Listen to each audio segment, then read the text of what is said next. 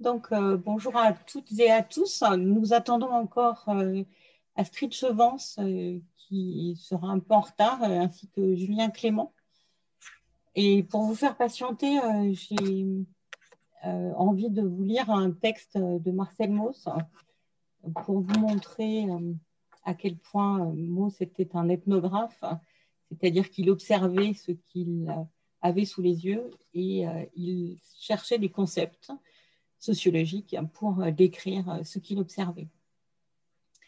Donc c'est un texte euh, qui a été édité par Marcel Fournier en 1997 dans son livre Écrit politique de Marcel Mauss, qui est un texte manuscrit qui date de juin 1942, issu des archives de la famille Mauss. Depuis que j'ai collaboré avec mon oncle à son livre sur le suicide, et lui ai fourni les documents à analyser directement sur pièces originales pour son livre, partie concernant le suicide en France, j'ai réfléchi au fait des crises sociales. Je me suis longtemps demandé, depuis l'occupation, comment décrire l'état d'esprit de la population, et en particulier la population de Paris et l'évolution de ses mœurs. Elle est en plein hors de toute loi, en effet, et de toute règle, sauf de celles qui lui sont imposées, et la crise a les effets moraux bien connus que mon oncle décrivait. Restait à trouver le moyen d'exprimer les sensations que j'ai eues pendant ces longs mois. Cet état d'égoïsme, d'individualisme absolu, caractérise en effet la crise et tous ses effets. Et je réfléchis à cet isolement de l'individu. Je crois avoir trouvé le moyen simple de le décrire. Une société est en effet un organisme composé d'unités disparates, distinctes, mais enfin communiquant entre elles, formant un ensemble. La société et ses différents groupements ayant au moins un minimum de cohésion, de morale, d'ordre, de confiance et de prévoyance et de prévisibilité. C'est quelque chose qui tient, L'observation de la façon dont j'ai vu ma charcutière passer de la gelée de viande à ma bouchère m'a illuminé sur la situation. La crise est un état dans lequel les choses irrégulières sont la règle et les choses régulières impossibles. C'est le moment où ça ne colle plus, où tout le monde décolle d'avec tout le monde. De là, je me suis souvenu des belles doctrines de Duclos père répétées par Duclos fils tout ce qui est organique à quelque degré de complexité que ce soit, y compris la cellule animale la plus fine, est un composé qui colle. C'est un gel comme la gelée de viande. La crise, c'est le dégel. C'est le départ des molécules de la gelée de viande sur le macaroni. C'est le contraire de l'état colloïdal. C'est l'état moléculaire où les hasards forment les grands nombres naturels. Je vais m'interrompre ici. Euh, je vous rappelle que l'oncle dont parle Marcel Mauss est Émile Durkheim. Et je vais quand même peut-être euh, attendre euh, Astrid pour, pour commencer cette, cette conférence. du coup, ce soir, c'est une session hors cycle de la chaire de philosophie à l'hôpital. J'ai proposé qu'on fasse plutôt de l'anthropologie et qu'on réfléchisse aux relations entre sociologie, psychologie et physiologie en repartant euh, de la pensée et de l'œuvre de Marcel Mauss.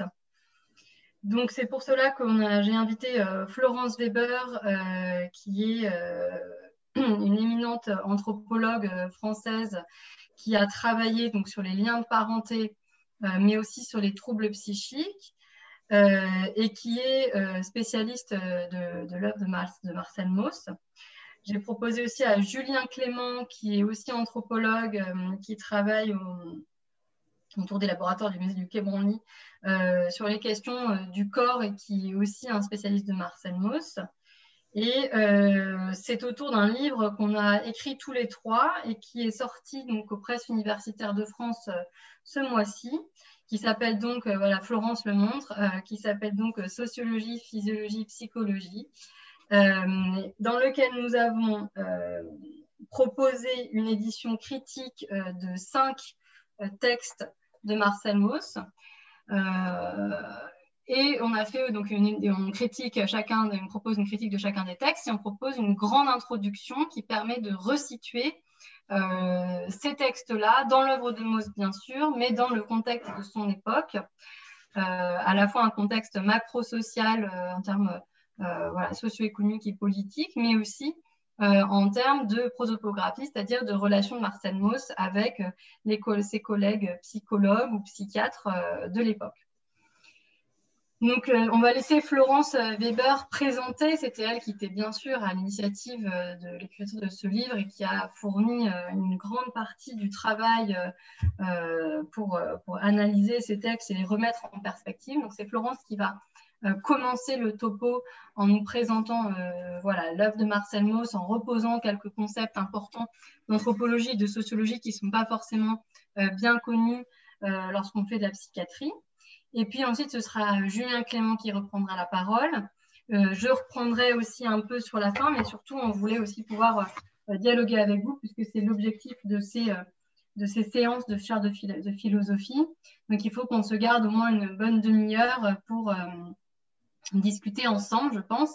Donc, Florence, tu peux parler pendant 35-40 minutes, malgré tout, si tu, si tu le souhaites.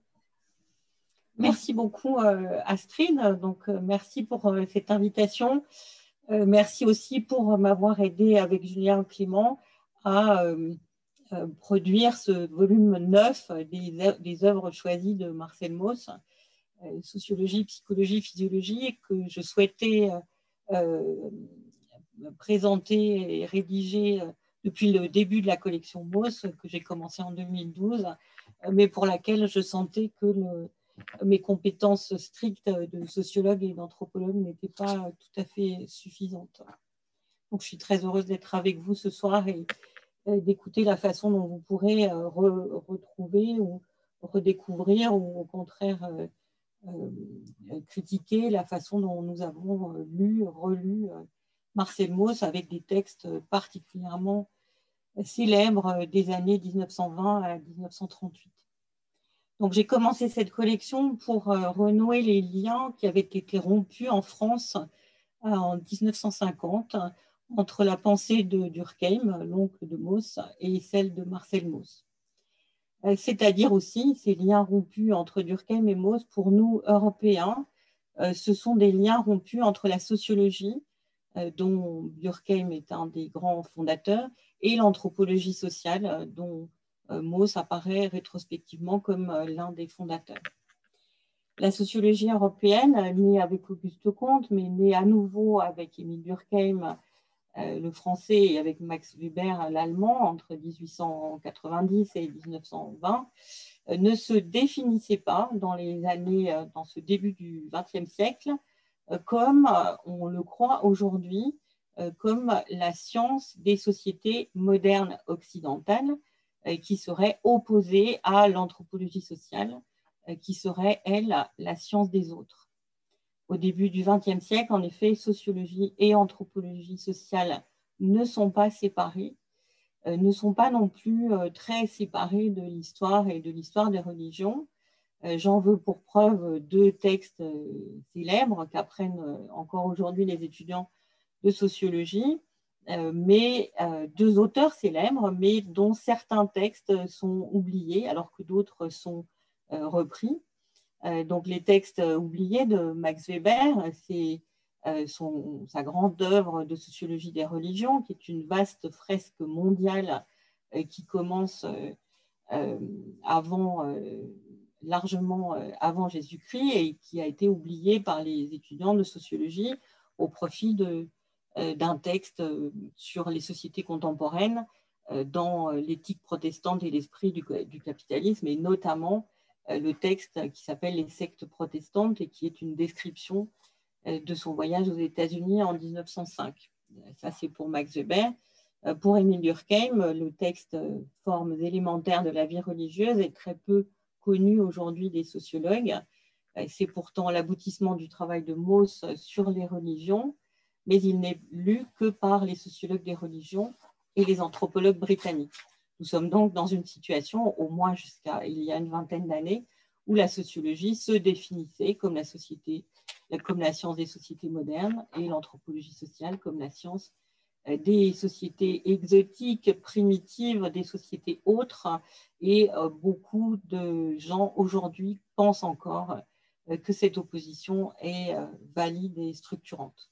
En réalité, la rupture opérée entre ces deux disciplines en France intervient en 1950 lorsque Claude Lévi-Strauss euh, publie à la place de Georges Gurvitch euh, au PUF le recueil de Marcel Mauss qui s'intitule Sociologie et anthropologie, euh, que, dont j'ai republié un certain nombre de textes en essayant de les remettre en rapport avec les textes précédents de Marcel Mauss qui étaient considérés comme plus proches d'Émile Durkheim. Et on avait donc tendance à opposer un euh, pré, euh, un premier Mauss qui aurait été euh, trop durkheimien et un deuxième Mauss qui aurait été, selon les mots de Claude Lévi-Strauss, le précurseur de l'anthropologie structurale.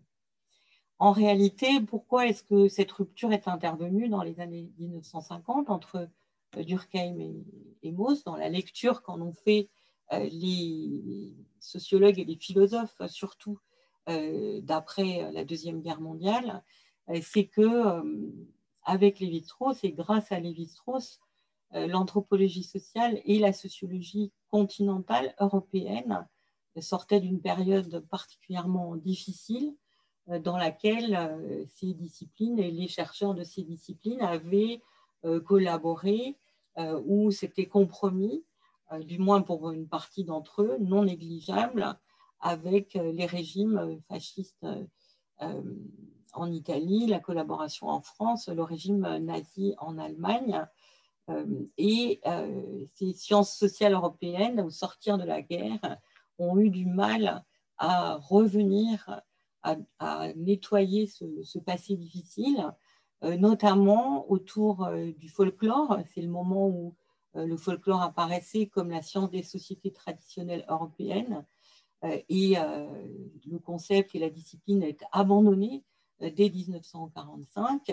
C'est aussi un moment en France où la sociologie, notamment la sociologie rurale, s'était compromise avec le système des corporations sous Pétain ou avec la volonté des ministres de l'agriculture de Pétain de moderniser l'agriculture et de rompre euh, avec euh, la paysannerie traditionnelle. Donc toute cette période difficile, euh, des années 30 jusqu'en 1950, au fond, le geste de Lévi-Strauss a permis d'en sortir. Et c'est aussi à partir de ce moment-là qu'on a repris en France une sociologie qui venait des États-Unis et qui s'était définie elle-même autour de l'œuvre de, Talcott Parsons comme la discipline des sociétés modernes occidentales contre une anthropologie sociale qui était constituée depuis longtemps aux États-Unis euh, sur d'autres bases qu'en Europe et se, considérait alors euh, comme la science des sociétés amérindiennes, puis comme la science des sociétés non modernes et non occidentales, ce que les Américains ont ensuite appelé à partir des années 1980 euh, euh, the West and the Rest, donc l'anthropologie, c'était tout ce qui n'était pas moderne. Euh, cette partition du monde entre les modernes et les autres a été euh, renforcée pendant la guerre froide, a été complexifiée à nouveau sous des formes relativement tragiques autour des indépendances et des luttes entre des intellectuels défendant les systèmes coloniaux et des intellectuels anticolonialistes.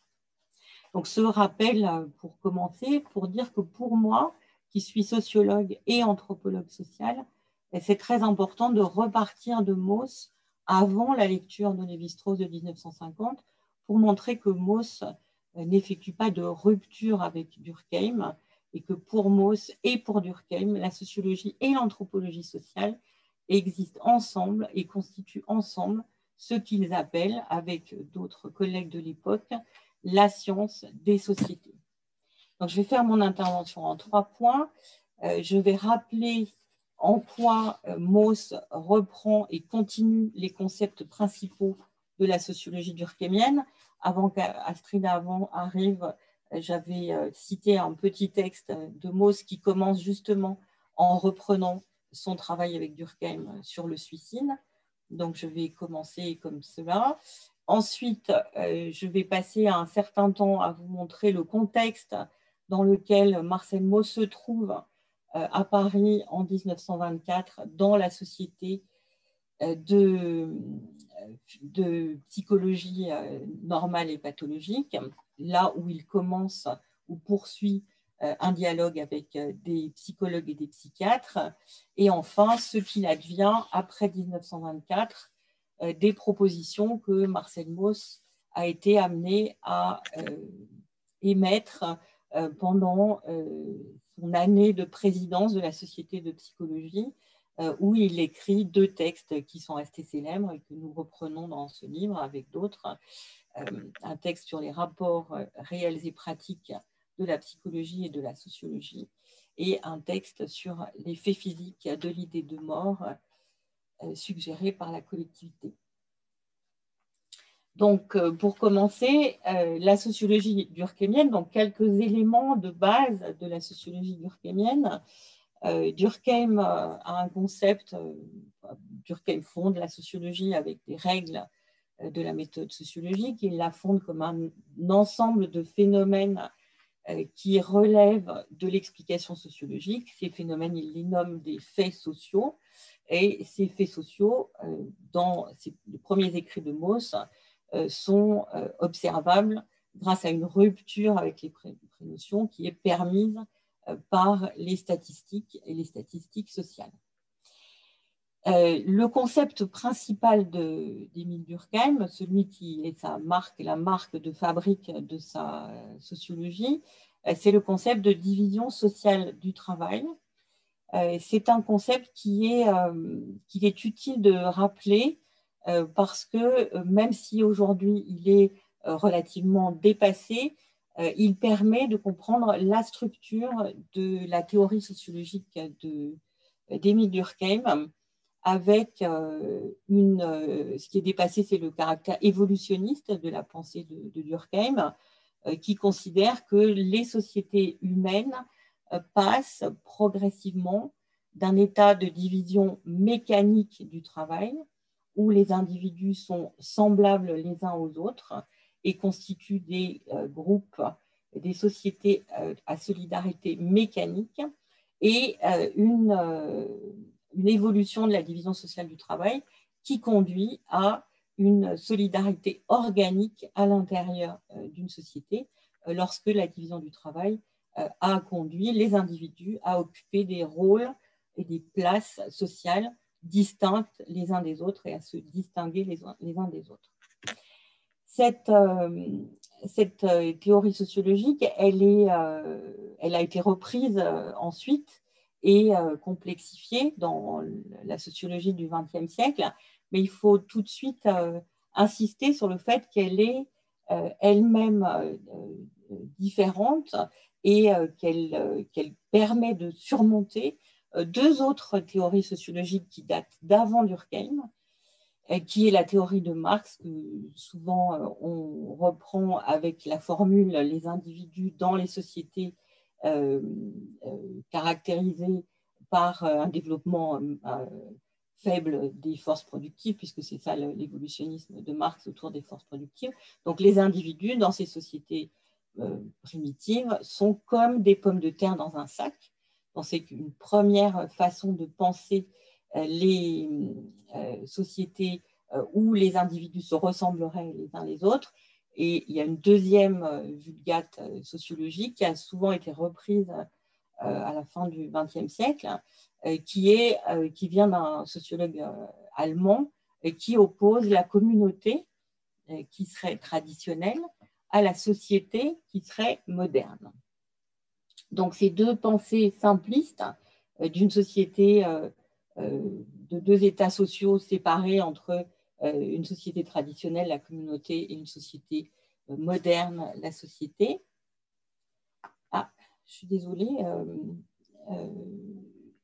Julien Clément n'arrive pas à rentrer. Euh, si, normalement, normalement c'est bon, il est arrivé, Julien. Ah, pardon.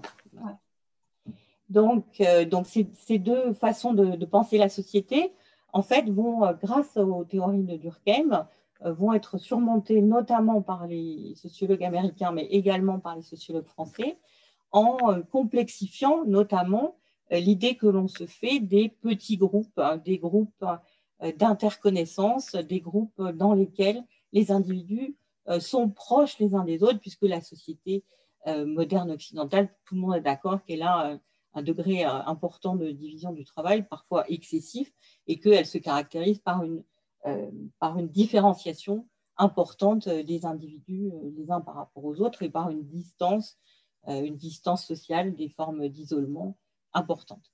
Mais donc, on reprend, quand on reprend l'idée d'une société euh, qui serait euh, euh, plus, plus petite ou en tout cas qui aurait un type de relation sociale différente de la société moderne. Avec les sociologues américains, on, propose le concept de groupe primaire, qui est un groupe d'interconnaissance dans lequel tout le monde se connaît personnellement et de réputation. Euh, et on doit à un ethnologue euh, français des années 1950 de comparer euh, le, groupe primaire villageois, qui, est considéré comme un groupe où l'espace lui-même est un support d'interconnaissance et où les individus sont en coprésence les uns par rapport aux autres. Donc, comparer cette situation de, des relations d'interconnaissance avec les sociétés urbaines et évidemment, le texte, les textes ont été écrits dans les années 50, mais c'est aujourd'hui encore plus juste. Euh, ces sociétés urbaines sont caractérisées par un état de l'interconnaissance qui existe, mais qui est dispersé, c'est-à-dire que chaque individu est en contact personnel et de réputation avec d'autres individus de par le monde, euh, mais euh, sans présence, coprésence physique et sans relation directe dans l'espace.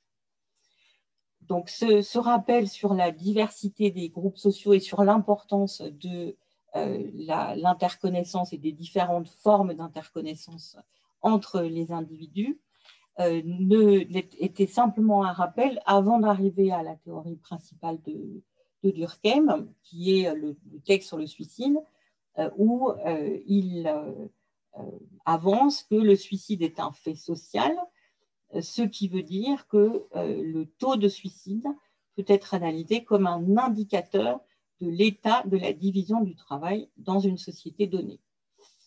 Euh, euh, cet état de la division du travail, c'est toujours un peu complexe, mais en même temps, c'est la force de la théorie durkheimienne, qui est aussi la théorie de Mauss.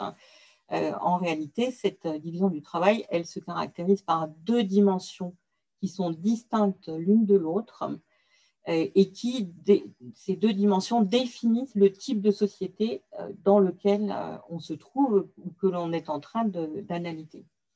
La première dimension est une dimension que Durkheim et Mauss appellent l'intégration, qui veut dire, non pas comme la vulgate actuelle, on est intégré à la société dominante, mais qui désigne un état de la société euh, qui relève de ce que Mauss et Durkheim appellent la morphologie sociale, c'est-à-dire euh, ce qu'avec les marxistes on pourrait appeler des infrastructures, euh, c'est-à-dire des rapports sociaux qui sont objectivés, cristallisés et qui permettent aux individus d'entrer en contact les uns avec les autres.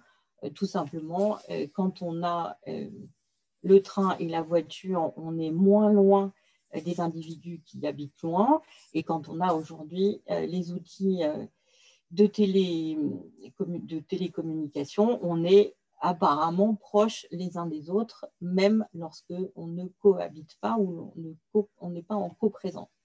Donc ça, l'intégration, c'est donc la dimension technique, la dimension géographique, la dimension euh, économique de la société, qui est une espèce de base euh, à partir de laquelle les individus se trouvent euh, possiblement en relation les uns avec les autres. Mais la deuxième dimension euh, de la société chez Durkheim, c'est la dimension de la régulation, qui est extrêmement importante pour tout ce qui va nous occuper aujourd'hui, puisque c'est quelque chose qui n'est pas de l'ordre du matériel, des bâtiments, des infrastructures, des techniques, c'est quelque chose qui est de l'ordre de ce que Mauss appelle parfois la physiologie sociale, ou que Durkheim appelle les libres courants de la vie sociale. Et c'est quelque chose qui, en réalité, euh, correspond au fait que les règles sociales euh, s'imposent aux individus avec euh, donc un système de, de, régulation qui repose sur la, sur la sanction. Donc Durkheim travaille beaucoup sur différents types de sanctions et toute son équipe travaille également sur différents types de sanctions. La sanction juridique et la sanction pénale, mais également la sanction religieuse et la sanction magique. Euh, la sanction morale dans le groupe d'interconnaissance avec un contrôle social qui fait que si euh, j'aimais, euh, si je me conduis de façon inappropriée, je ressentirai sur moi-même les effets éventuellement violents de la désapprobation des autres, de ceux qui sont dans le même groupe que moi, quelle que soit la nature de ce groupe. Et enfin, on verra l'importance extrême euh, de cette euh, dernière dimension, qui est la morale intériorisée, la contrainte morale intériorisée. Donc la société se caractérise par un état morphologique de la matière et des relations possibles matériellement, et par un état psychologique, juridique, qui consiste à ce que chaque individu ressent euh, la force du groupe et que cette force du groupe, c'est euh, une forme de sanction et euh, c'est ce que Durkheim et, et appellent la régulation. pour poursuivre peut-être plus rapidement sur le suicide, le texte célèbre de, de Durkheim sur le suicide, la théorie de Durkheim consiste à dire que euh, quand on observe des régularités statistiques dans certains groupes sociaux euh, définis euh, par des relations qui peuvent être des relations d'appartenance religieuse, des relations de proximité sociale et professionnelle, des relations familiales. Donc toutes ces relations euh, vont avoir des effets sur les individus et euh, on va pouvoir, en décrivant les taux de suicide, on va pouvoir comprendre quelle est la nature euh, du groupe social dans lequel ces individus agissent. Et comme vous le savez sans doute, Durkheim distingue le suicide égoïste, qui est un suicide dans lequel c'est l'intégration qui est déficitaire, c'est-à-dire que les personnes se trouvent isolés les unes des autres physiquement, matériellement, ont peu de relations les uns avec les autres, euh, mais également un autre type de suicide qui est le suicide anomique, dans lequel les individus ont insuffisamment de régulation, donc se trouvent dans une situation de défaut de, régulation. Autrement dit, ils n'ont pas autour d'eux un groupe suffisamment contraignant euh, pour euh, les aider à, vivre et euh, les empêcher de, se suicider. Donc ça, c'est ce qui, pour Durkheim, caractérise la société moderne de son temps, le suicide égoïste et le suicide anomique. Les lecteurs de Durkheim, par la suite, ont découvert dans le texte, puis ont, théorisé autour de deux autres types de suicides, euh, qui sont d'une certaine façon le, symétrique de ces deux suicides égoïstes et anomiques, et qui sont des suicides par excès excès d'intégration, euh, excès de présence du groupe autour de l'individu, et c'est le suicide altruiste, excès de groupe contraignant, excès de contraintes qui pèsent sur l'individu à l'intérieur de lui-même, et c'est le suicide fataliste. Pour, euh, pour, terminer cette première partie, euh, un mot sur un point qui est peu abordé par Durkheim et Mauss, mais qui est très important à partir d'Erwin Goffman et euh, à partir des sociologues des années 1950 et jusqu'à aujourd'hui, c'est le fait que les individus dans les sociétés caractérisées par euh, un assez fort degré de division du travail, pour parler comme Durkheim, les individus vivent dans plusieurs scènes sociales séparées les unes des autres, ou si l'on veut parler comme les sociologues américains, ils jouent des rôles sociaux qui sont distincts les uns des autres. Quand je rentre à la maison et que je m'occupe de mes enfants, je suis dans un rôle de mère. Quand je fais cours, je suis dans un rôle de professeur. Quand je suis dans le métro, je suis dans un rôle de, de voyageur convenable. Et dans tous ces rôles, euh, je dois me conduire comme euh, le groupe attend que je me conduise, c'est-à-dire que la scène sociale est normée. La scène sociale, c'est un espace social dans lequel je subis et je, m'impose à moi-même euh, et j'impose aux autres un système de règles. ça a été repris ensuite par, avec d'autres termes, mais il y a, ces règles du jeu permettent de savoir dans quel univers on se trouve euh, on est un individu différent selon les univers dans, euh, dans lesquels on se trouve. Et euh, la santé de la société et la santé de l'individu suppose qu'il n'y ait pas trop de malentendus, pas trop d'incertitudes autour du, rôle que je suis en train de jouer et que les autres attendent de moi. J'espère que je n'ai pas été trop longue.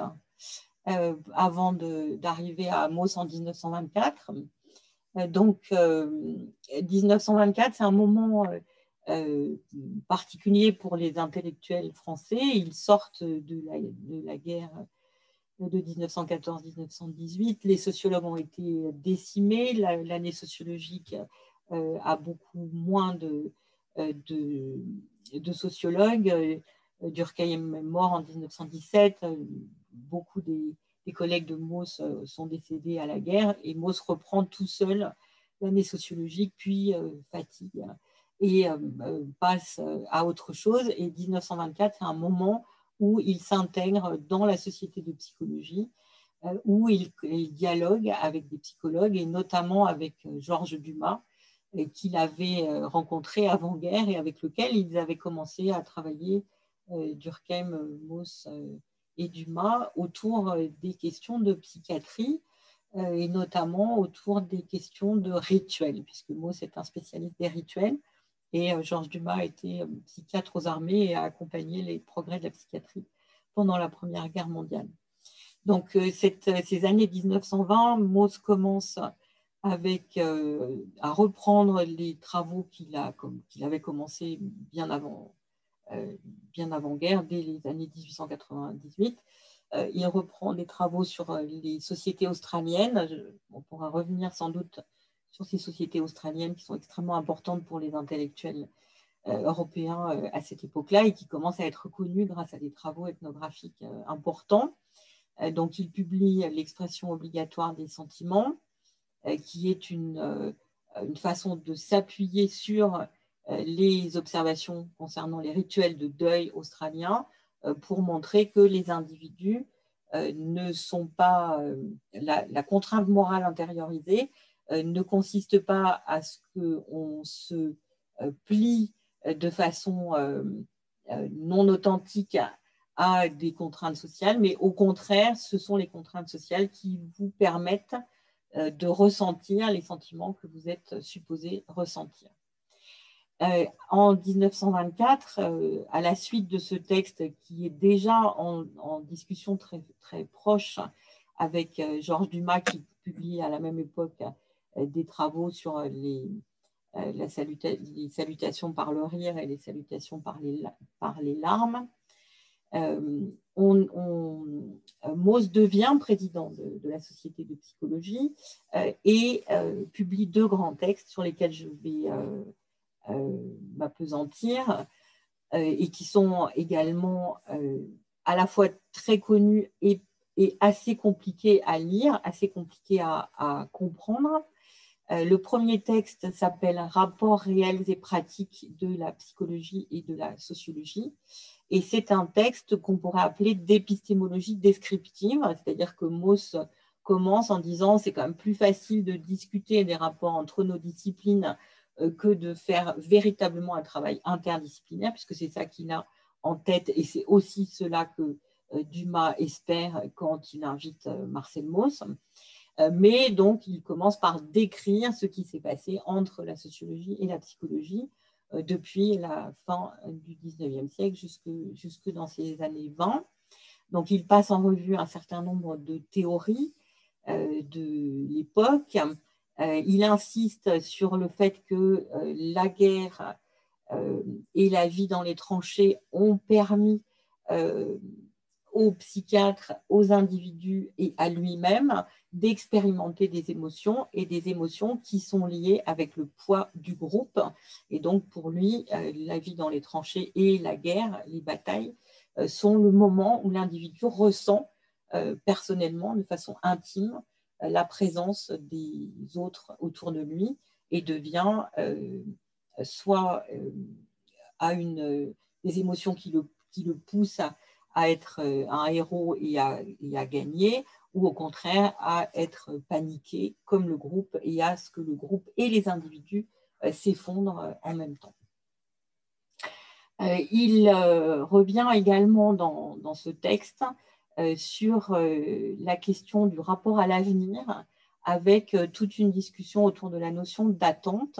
Et on se, rend donc, on se rend compte en lisant ce texte que Mauss est en train de se spécialiser sur le rapport collectif à l'avenir, au même moment que Maurice Alvax se spécialise, lui, euh, sur le rapport collectif au passé, euh, qui donnera les grandes théories sur la mémoire collective qui sont aujourd'hui tout à fait admises dans la sociologie, la psychologie et l'histoire. Et il travaille également sur quelque chose qu'il nomme des anxiétés vagues et euh, qui lui semble relever d'un état de la société, un état d'incertitude, un état où les attentes des individus euh, ne, sont pas, euh, ne sont pas assurées de rencontrer la société et l'avenir tel que il devrait se présenter si les choses se déroulaient normalement. Donc, c'est dans ce texte c'est un texte important parce que c'est un moment où, le, les psychologues et les médecins euh, euh, français commencent à entendre parler de la psychanalyse. Une partie d'entre eux euh, refusent énergiquement de s'y intéresser.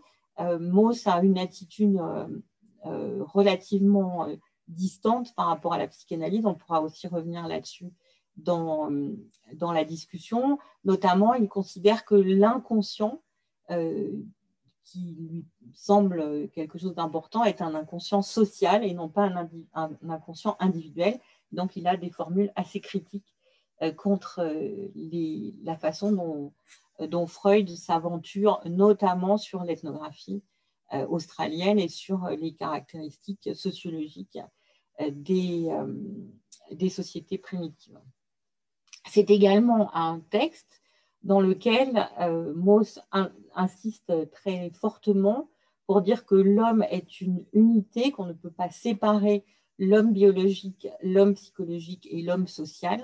Et ce complexe biopsychosocial qui va ensuite euh, l'accompagner jusqu'à ses dernières œuvres, euh, c'est quelque chose qu'il nomme l'homme biopsychosocial. Et, et, il est aussi assez intéressant de voir que cette conceptualisation a été reprise dans une partie euh, des euh, traditions euh, médicales et psychologiques à partir des années 1950, sans savoir que Mauss avait déjà théorisé cette triple dimension de l'homme à la fois biologique, donc physiologique, psychologique et social. Le, texte euh, sur lequel je voudrais m'apesantir à présent, euh, c'est euh, le deuxième texte de 1924. Donc, ce premier texte une espèce d'exercice d'épistémologie descriptive où il dit, au fond, nous vous devons des choses, vous nous devez des choses, et nous pouvons, nous pouvons mettre sur la table des documents, des dossiers, et réfléchir ensemble en sociologue ou anthropologue et en psychologue ou psychiatre pour essayer de comprendre ce que signifie un certain nombre de euh, comportements ou de euh, situations dans lesquelles des individus se trouvent dans un état psychologique et physiologique extrêmement difficile.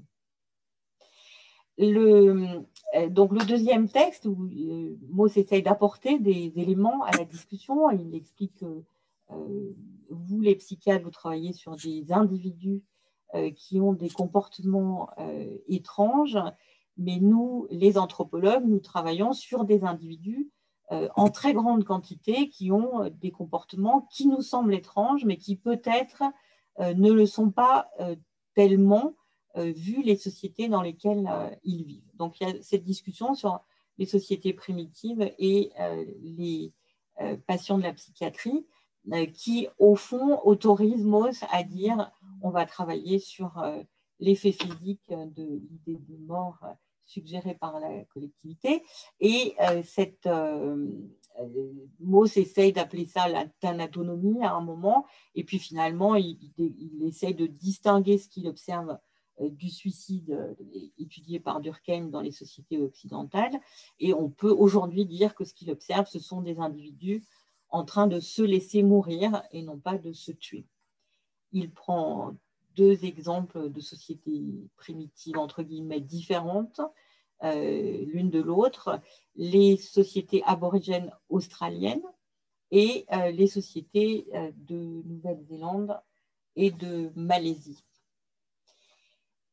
et il réutilise, comme il le fait très souvent dans ses textes, une documentation euh, sur l'Australie et la Nouvelle-Zélande, qui est une documentation ethnographique qu'il a lui-même euh, énormément travaillé en discutant les travaux euh, des ethnographes australiens, britanniques et allemands sur les aborigènes, en discutant notamment des, capacités d'observation des différents observateurs, y compris des médecins et des médecins coloniaux qui, qui travaillent là-bas et qui, et qui, décrivent des situations dans lesquelles des individus se laissent mourir et meurent sans qu'on comprenne pourquoi. Donc euh, cette, euh, cette documentation l'amène à, un texte assez étrange où il euh, accumule une quantité assez importante de cas qu'on peut après coup regrouper en euh, considérant, donc là c'est la lecture du texte que nous avons faite, en considérant que euh, en réalité derrière les cas que raconte euh, Mauss, on a deux grands types de situations sociales et de situations de l'individu dans la société. On a des cas dans lesquels on se trouve devant une régulation, ce que Durkheim appellerait une régulation excessive, c'est-à-dire que les individus se laissent mourir par excès de contraintes magico-religieuses, parce qu'ils ressentent euh, physiquement et psychiquement euh, qu'ils ont commis des, euh, des actes interdits et que ces actes interdits vont être sanctionnés et que cette sanction, qui est une sanction magico-religieuse, les amène à mourir et à se laisser mourir. En particulier, il y a un exemple d'un mangeur d'opossum, un jeune garçon qui a commis euh, le crime de manger l'opossum dont il ne devait pas manger parce qu'il faisait partie euh, de la tribu euh, avec le totem opossum. Et donc, il se laisse mourir. Il y a tout un récit des moments où il se rend compte qu'il a mangé ce qu'il n'aurait pas dû manger et tout le système du groupe et des magiciens autour de lui qui lui montre qu'il a, péché, qu'il a commis un, crime et euh, il se laisse mourir.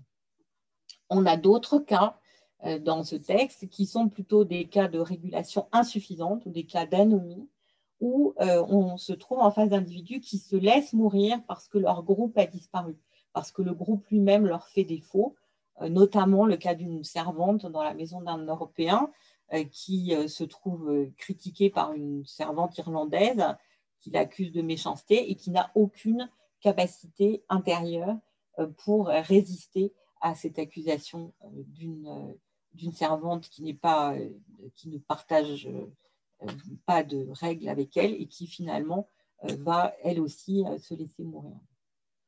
On a d'autres exemples dans la littérature anthropologique d'individus qui se laissent mourir en grande quantité, notamment de décès, euh, de décès collectifs par disparition du groupe et des règles euh, auxquelles, euh, grâce auxquelles le groupe tient. Du coup, Astrid, dis-moi si j'ai encore un peu de temps. je voulais juste. Non, tu peux avoir encore un, quart d'heure, Florence. Ok, très bien. donc, ça, c'était le, la façon dont, on peut relire aujourd'hui ce texte, qui n'est pas simple et qui est plein de, plein de trous, c'est-à-dire qu'il donne des cas. Manifestement, Mose travaille toujours avec des fiches, et donc il accumule des fiches d'individus euh, donc d'observations, notamment faites par des médecins, euh, qui euh, voient un certain nombre d'individus se laisser mourir sans qu'on comprenne pourquoi ils meurent, sans qu'il y ait de, de raisons apparentes à, leur, à leur décès. Et on se trouve devant des fiches qui sont relativement rapides et, pas très contextualisées. Donc, on pourrait imaginer de rechercher les fiches de ces cas dans, les, archives de MOS, puisque ces archives existent et euh, il y a des gens qui, peuvent euh, travailler dessus.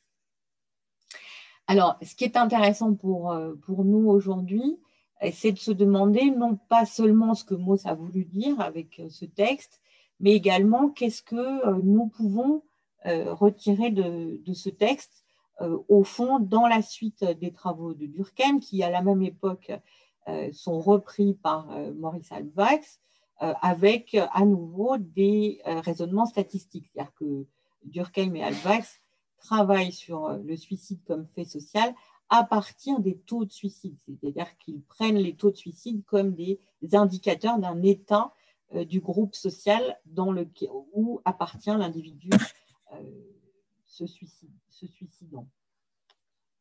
Et du coup, on pourrait, on pourrait euh, à partir de, des textes de, Durkheim, de, euh, d'Alvax et de Mauss, qui travaillent plutôt sur, la, sur des cas cliniques, euh, contrairement à, Durkheim et Alvax qui travaillent plutôt sur des, sur des, travaillent toujours sur des statistiques.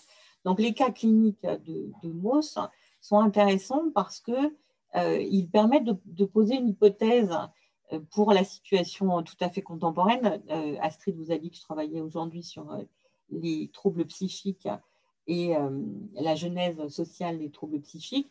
On pourrait poser trois hypothèses à partir de, ce texte de Mauss. L'hypothèse d'une régulation trop contraignante dans un certain nombre de groupes qu'il faudrait qu'il faudrait décrire. Euh, régulation trop contraignante, donc excès de régulation et non pas euh, défaut de régulation, euh, dans une situation où on a également une intégration excessive. C'est ainsi que j'interprète la, présence permanente des réseaux sociaux dans, à l'intérieur des, du raisonnement et des émotions euh, des individus, au fond, ces réseaux sociaux et leur omniprésence, c'est un fait morphologique au sens de Durkheim et qui témoigne d'une intégration, sinon excessive, du moins très grande, euh, beaucoup plus grande que euh, l'intégration faite par les moyens de communication et les moyens de, transport d'avant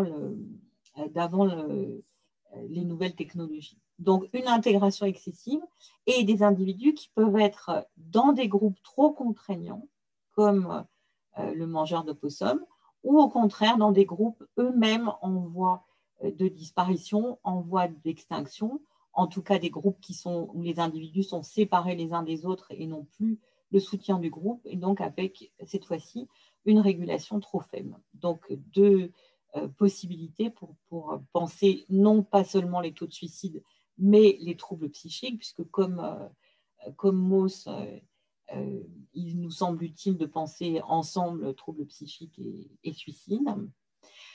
Et donc une hypothèse intégration excessive, régulation excessive, une hypothèse intégration excessive, régulation trop faible, défaut de régulation. Et j'ajouterais, en tant qu'ethnographe travaillant sur les scènes sociales, comme je vous ai dit tout à l'heure, et sur le fait que les individus appartiennent à des scènes sociales différentes, distinctes les unes des autres et caractérisées par des normes différentes, euh, au fond, on pourrait considérer que la situation actuelle euh, représente, dans certains cas, un affaiblissement des frontières entre scènes sociales, une absence, en tout cas une difficulté à, laisser les institutions fabriquer ces frontières et du coup une obligation pour les individus euh, de créer eux-mêmes, de recréer eux-mêmes les frontières entre les différentes scènes sociales euh, sur lesquelles ils interviennent. Donc, que se passe-t-il euh, pour Mauss après 1924 Donc, cette, année 1924 où il tente une opération de coopération avec des, psychologues et des psychiatres. Euh, il tente de la faire euh, en étant euh, clair sur les rapports entre les deux disciplines et en apportant des matériaux qu'il suggère, qu'il propose aux psychiatres, eh bien, d'une certaine façon, on peut dire que c'est un échec. la proposition de Mauss ne fonctionne pas. C'est un échec à plusieurs, de plusieurs façons différentes. Euh, quand euh, il fait son premier exposé, rapport réel et pratique, euh, vous verrez dans, l'ouvrage qu'on a repris les discussions qui avaient eu lieu après l'exposé dans le cadre de la Société de, psychologie, discussions qui avaient été supprimées du texte édité par, par Lévi-Strauss.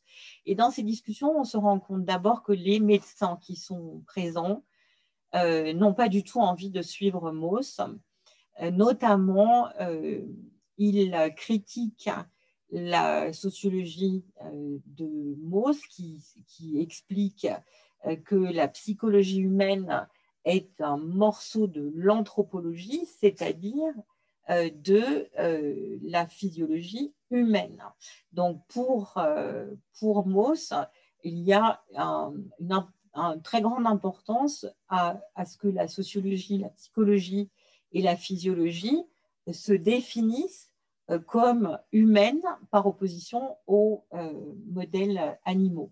Et c'est sur ce point que les, médecins de l'époque ne suivent absolument pas Mauss en considérant que les modèles animaux sont utiles, euh, bien sûr, pour la biologie, mais que même les modèles des sociétés animales sont utiles pour les psychologues.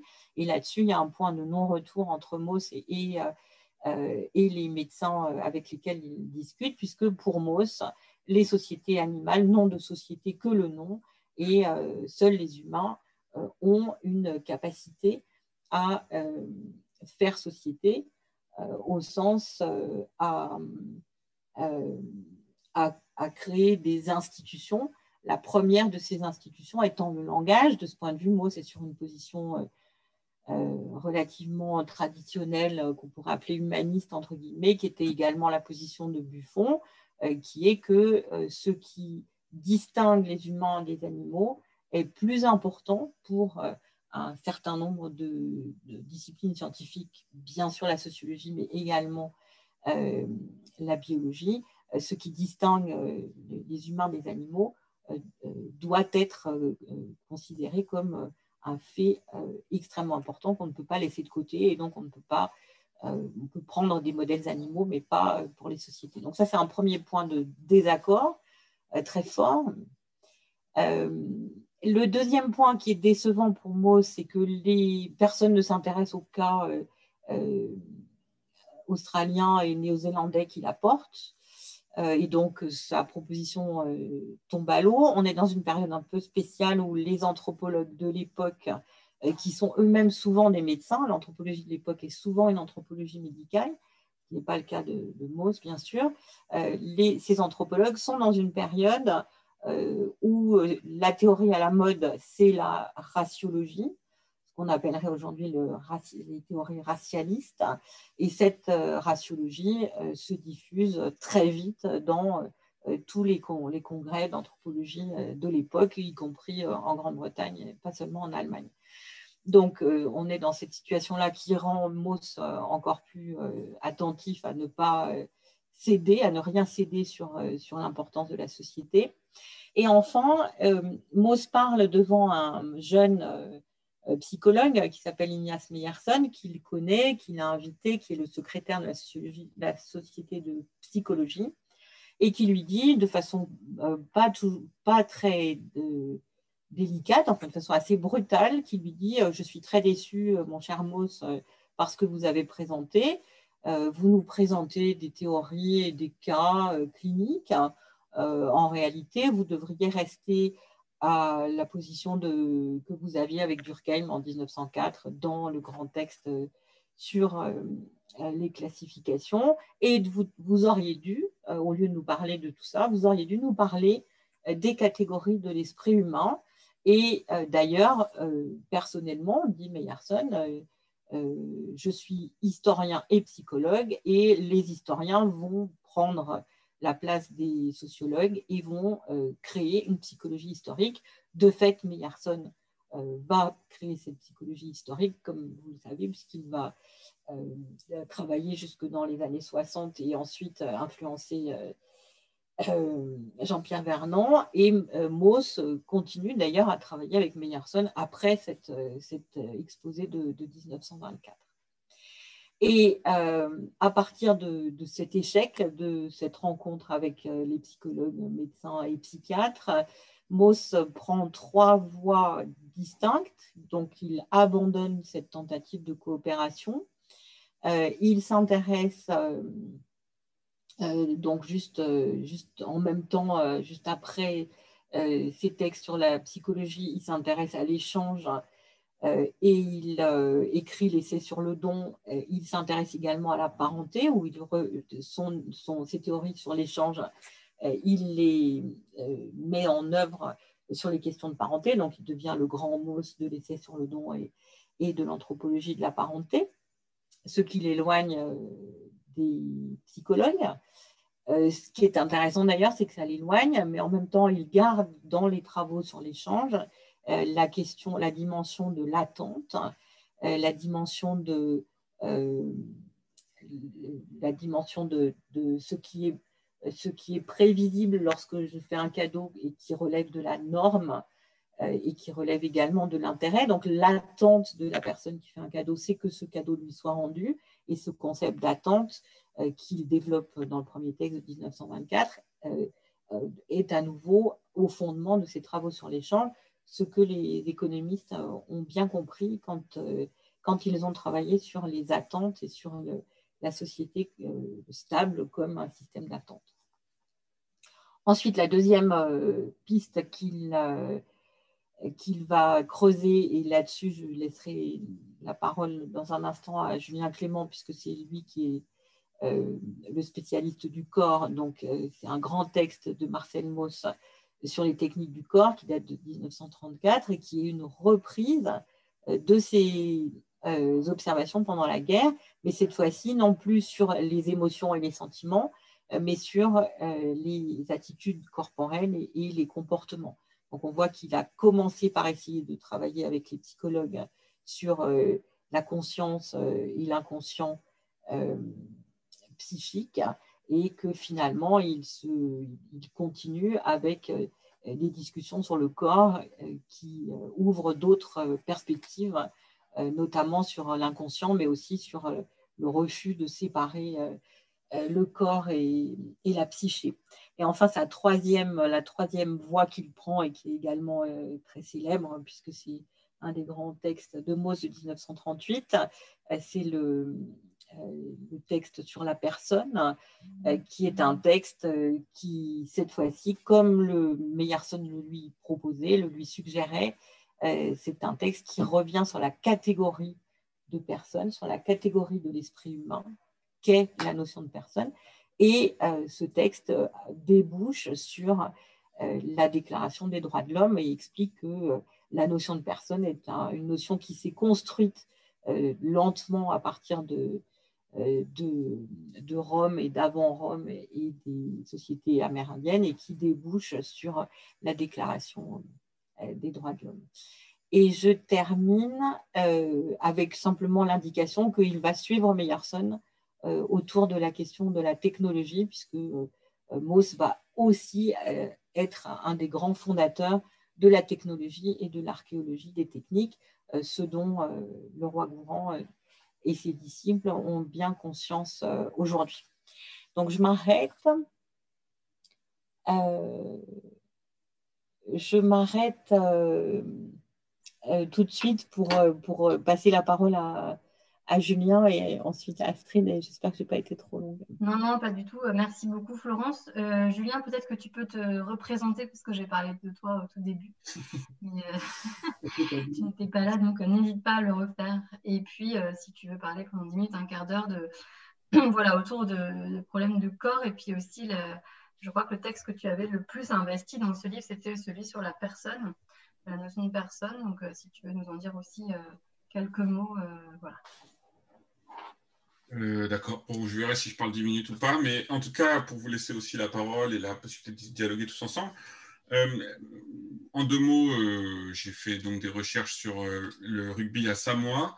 Et à travers ce sujet, c'était toute la question à la fois du sport comme fait social, mais aussi toute la question du corps et du lien entre corps et société et culture. C'est-à-dire comment est-ce qu'on peut avoir dans les... Et du coup, le sport est un lieu de, très exemplaire de ce genre de phénomène, puisqu'on a une une possibilité de, à travers les règles communes, que est assez simple puisque les corps, de règles, les corps plus de règles des sports sont euh, définis, euh, on les connaît, ils sont indiqués par les, par les règles internationales.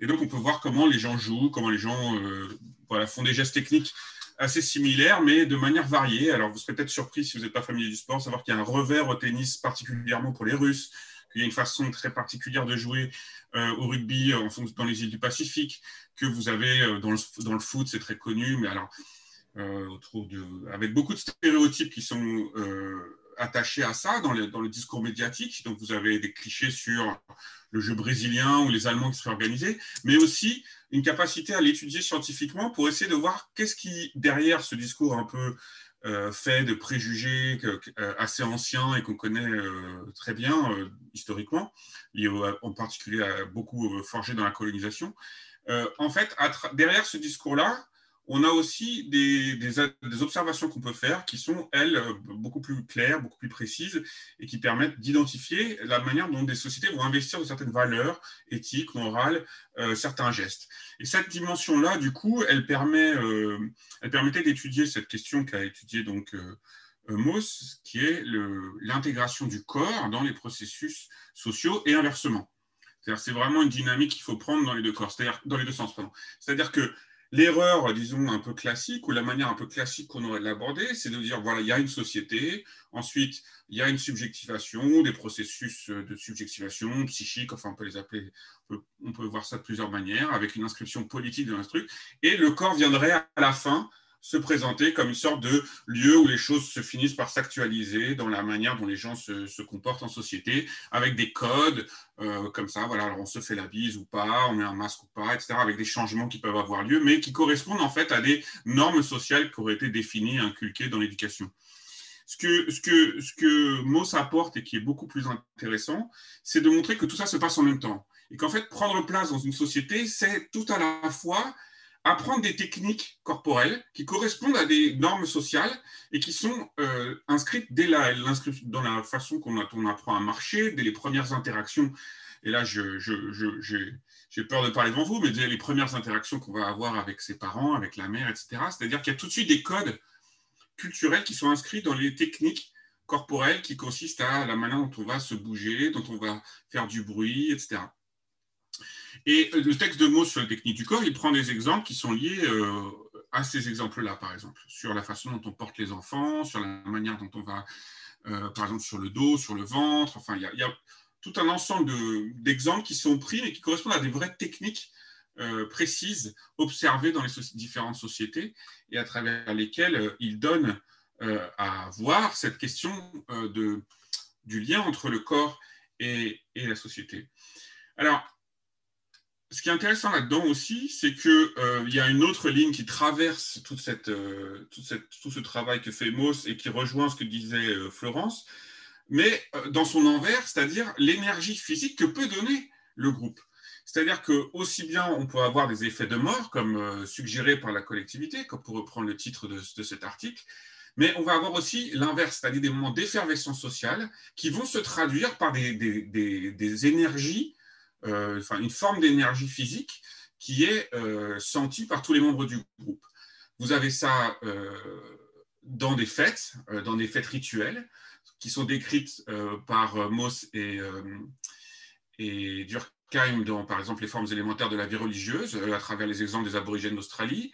C'est pas dit explicitement, mais c'est aussi, ça traverse aussi le texte sur les variations saisonnières chez les Esquimaux, qui est un autre texte qu'écrit euh, Moss où il montre que dans ces sociétés inuites maintenant, que ce qu'on les appelle comme ça, euh, les gens sont très dispersés euh, l'hiver euh, non, c'est l'inverse. Ils sont très dispersés l'été et donc très rassemblés l'hiver, et que donc à travers ces phénomènes de dispersion et de concentration sont aussi associés des phénomènes d'effervescence sociale et, du coup euh, d'énergie qui traversent ces individus et qui sont euh, pleinement prises dans ces, dans ces processus sociaux qui sont à l'œuvre.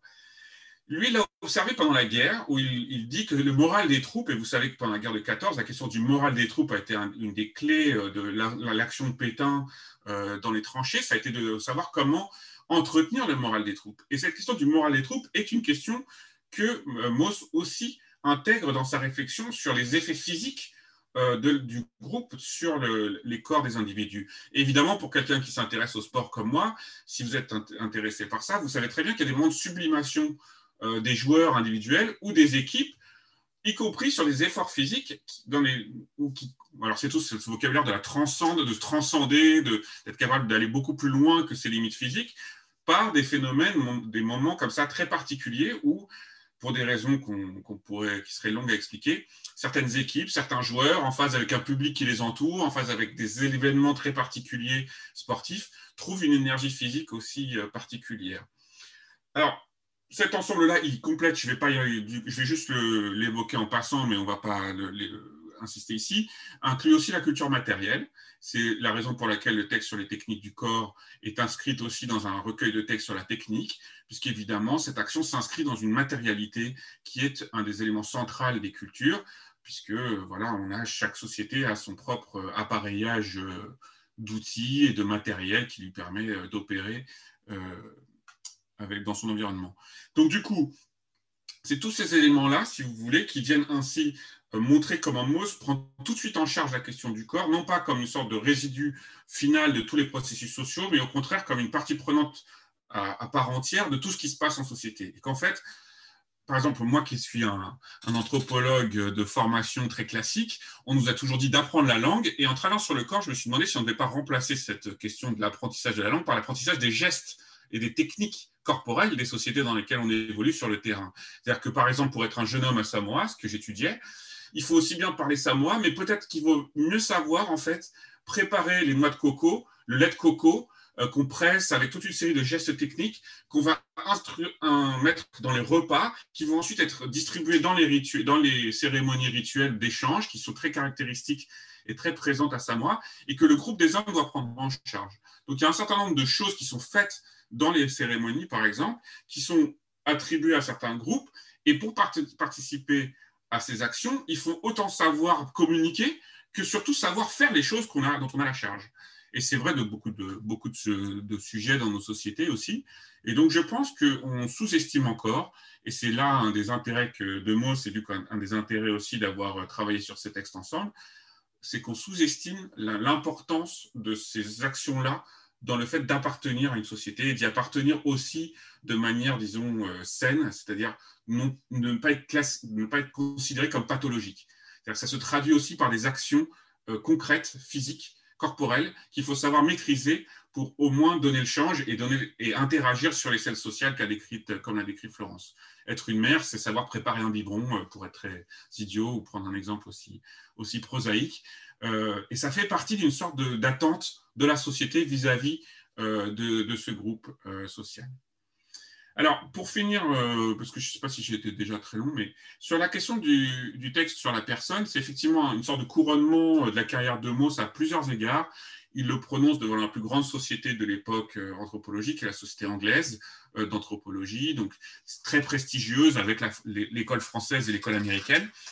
Donc, euh, il est présenté comme vraiment représentant de l'école française, comme un des grands fondateurs de l'anthropologie. Il a été très discuté euh, par les Anglais. Donc, il y va, euh, disons, en majesté, puisque c'est devant la, Société royale d'anthropologie anglaise, comme on l'appelle. Donc, et à ce titre-là, il présente aussi un texte qui a deux caractéristiques qui sont très importantes pour nous. je les cite une qui est reliée directement à ce que disait Florence et une autre qui est un peu plus éloignée. La première, c'est qu'il va, dès l'introduction, même s'il s'agit d'une catégorie euh, de l'esprit humain, et c'est l'objet du discours, il dit tout de suite que le corps est, avec, euh, dans le processus aussi important que la personne, qui ne va pas en parler, mais qui considère que ces deux phénomènes sont liés. C'est-à-dire qu'être une personne, c'est ce qu'on vient de dire sur les techniques du corps, et euh, appartenir pleinement en tant que, catégorie sociale à ce qu'on attend d'une personne. Donc c'est vraiment des phénomènes qui, avancent, qui sont euh, conjoints, et c'est souvent une des choses qui a été sous-estimée à mes yeux et à nos yeux euh, dans la dans l'appréhension et la réception du texte sur la personne, qu'on présente parfois comme disjoint de la question du corps, alors qu'en fait, les premières lignes sont très évidentes et très claires sur la manière dont ces textes-là forment une architecture à deux ans d'intervalle qui les soude en fait euh, dans l'esprit de Mauss et qui les présente comme juste des pièces d'un puzzle euh, qui est l'homme total. Et la question de l'homme total est vraiment une question qui correspond à cette capacité d'englobement de toutes ces dimensions ensemble euh, chez Mauss. Et la dernière élément que je voudrais souligner et peut, sur lequel on peut, Astrid, si tu veux que je continue, terminer, pour, ce qui concerne mon intervention, c'est que c'est un texte qui rassemble deux choses très, très, très fascinantes pour nous aujourd'hui. Euh, dans le travail qu'a fait Mauss, c'est à la fois une profondeur historique sur notre société, puisqu'il va aller chercher la persona latine, il va même chercher des pré-romains avec les Étrusques, il va chercher donc très très loin dans les profondeurs, disons, de notre euh, société euh, européenne et plus généralement occidentale. Et il, va, il va mélanger ces exemples-là avec des exemples pris donc en Australie, en Malaisie, en Afrique, euh, à travers les fiches qu'a écrites Florence et la méthodologie qu'il a. Et donc, c'est cette capacité qu'il a à embrasser à la fois des exemples historiques et des exemples euh, de diversité culturelle euh, dans le temps de son existence, enfin, qui correspondent à des sociétés vivantes dans le temps où il écrit, qu'il parvient à faire monter comme ça des concepts et des idées avec une puissance qui est, très impressionnante, même aujourd'hui, quand on relit les textes, ils ont une, capacité d'inspiration de, et d'analyse qui reste euh, intacte à mes yeux. Donc, ces deux éléments-là, à la fois le lien avec le corps euh, et la personne, et de l'autre côté, euh, la capacité à appréhender à la fois les sociétés européennes occidentales et les sociétés autochtones, fait que la notion d'homme total prend, tout enfin, prend une importance majeure à la fin de dans ce texte qui couronne un peu tout, tout le travail, avec voilà, à la fois l'homme total dans sa globalité d'appréhension, euh, géographique, diversité et, historique, et aussi dans son entièreté euh, à travers euh, son appartenance sociale. Donc du coup, voilà, c'est un texte qui a une, très grande puissance que, et qui termine du coup l'ensemble de l'édition, des rééditions qu'a fait des textes de Mauss qu'a mené Florence Weber et, du, et, qui aussi conclut de manière assez brillante tout le travail à la fois de, défrichage et, et d'ouverture sur des sujets qui sont en tout cas qui nous, ont, qui nous passionnent et qui, j'espère, vous passionnent aussi. Euh, merci beaucoup, Julien. Alors, euh, du coup, euh, moi, je, suis psychiatre et puis épidémiologiste. J'ai été formée anciennement à la sociologie, surtout la méthode ethnographique. Donc, c'est comme ça que j'ai connu Florence Weber.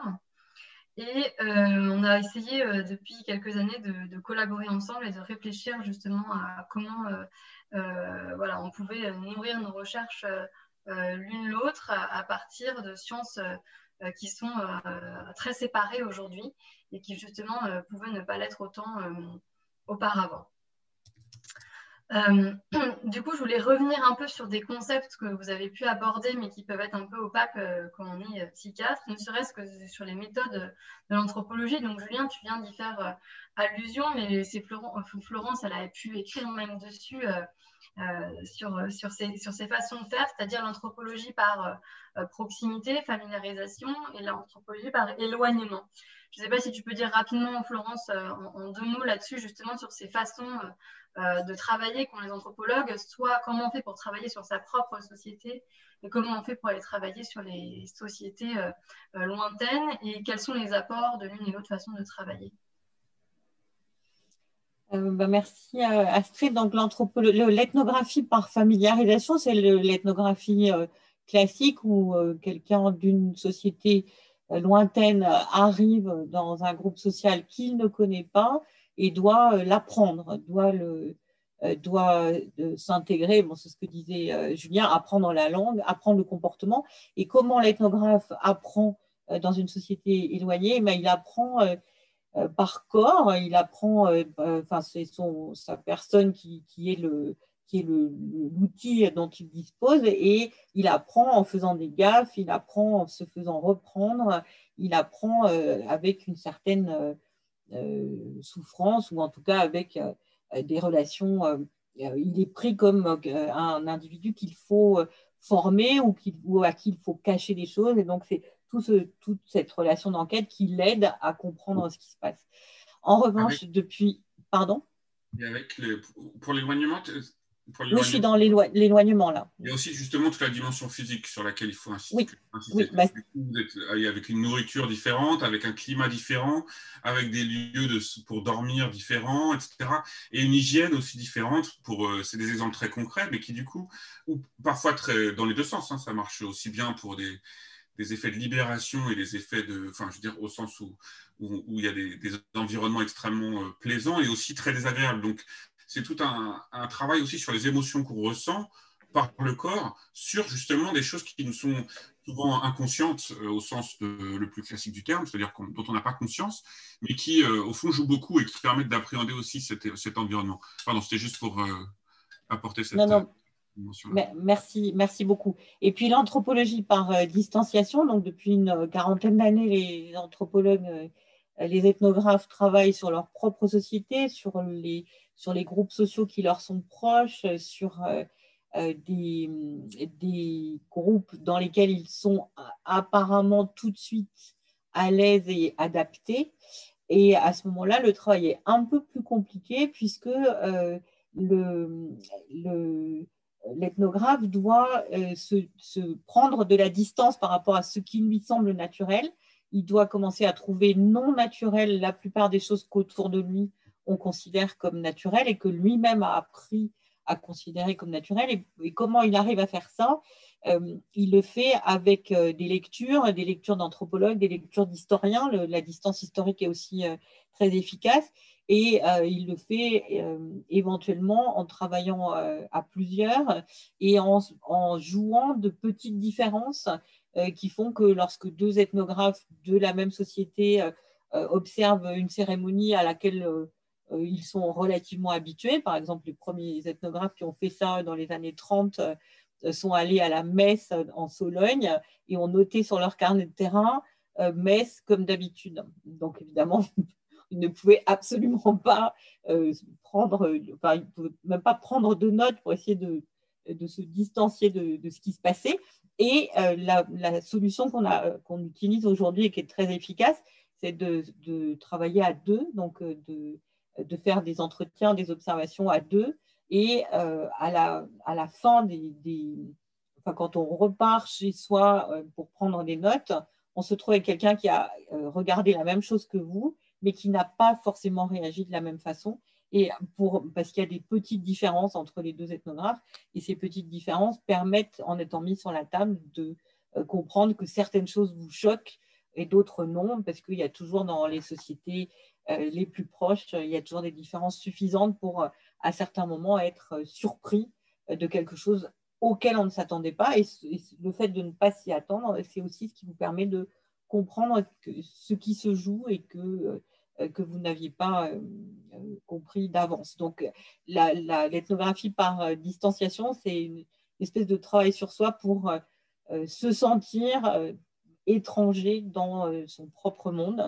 Et c'est pas non plus très agréable. C'est comme, euh, comme ce que disait Julia, il y a des moments l'ethnographie, euh, c'est, c'est pas simple, mais il y a aussi de, de, grands, de, de grandes satisfactions quand tout d'un coup on comprend quelque chose que, dans lequel on, on était perdu pendant, pendant longtemps.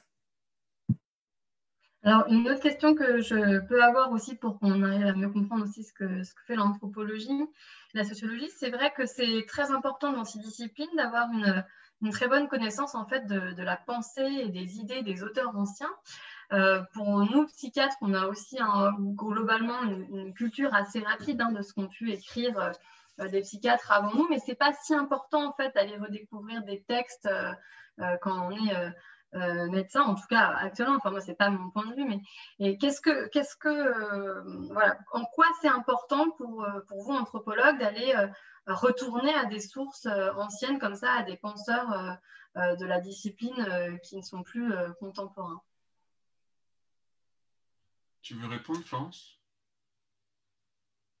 Oui, je peux, je peux commencer. Bah, c'est, c'est, une, c'est aussi une technique de distanciation, c'est-à-dire qu'à un moment donné, euh, les sociologues finissent par penser tous la même chose hein, sur euh, quelque chose qu'ils observent.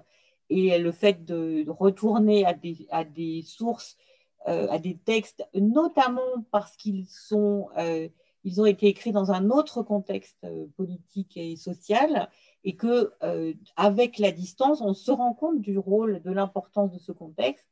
Et du coup, ça permet aussi de sortir de notre propre contexte, donc de faire jouer cette espèce de, d'effet de surprise. Et par exemple, le, texte que je vous ai lu tout à l'heure sur, euh, sur la crise et sur l'occupation, euh, bah, ça peut être très utile euh, aujourd'hui pour comprendre quelque chose dans quoi on est tellement immergé que on n'a plus de capacité de, de penser autrement que, que vos proches ou les, les gens avec lesquels vous communiquez pour réagir à la situation contemporaine. Euh, moi, je peux ajouter deux petites choses. Euh, la première, c'est qu'il y a un effet historique, c'est-à-dire, par exemple, c'est moins le cas pour Mauss, mais pour beaucoup d'anthropologues, ils, font le récit d'une société au moment où ils l'ont euh, observée. Et du coup, quand vous êtes sur le terrain, c'est toujours très intéressant d'aller lire ce qu'ont écrit les premiers anthropologues qui sont venus sur ce terrain, parce que ça vous donne un point de référence historique dans des sociétés qui ont subi pour beaucoup d'entre elles la colonisation ou des événements historiques majeurs. Pour certaines, sont dans des positions de fragilité euh, systémique, c'est-à-dire je pense aux Amérindiens du Brésil par exemple, où la forêt amazonienne est constamment euh, dans une situation très critique euh, d'intervention de, de, de, toutes les, les, forces que vous connaissez qui viennent dans la forêt pour différentes raisons. Et donc du coup, donc ça c'est un premier point, c'est-à-dire que vous avez une capacité à retrouver un état de la population à un certain moment donné.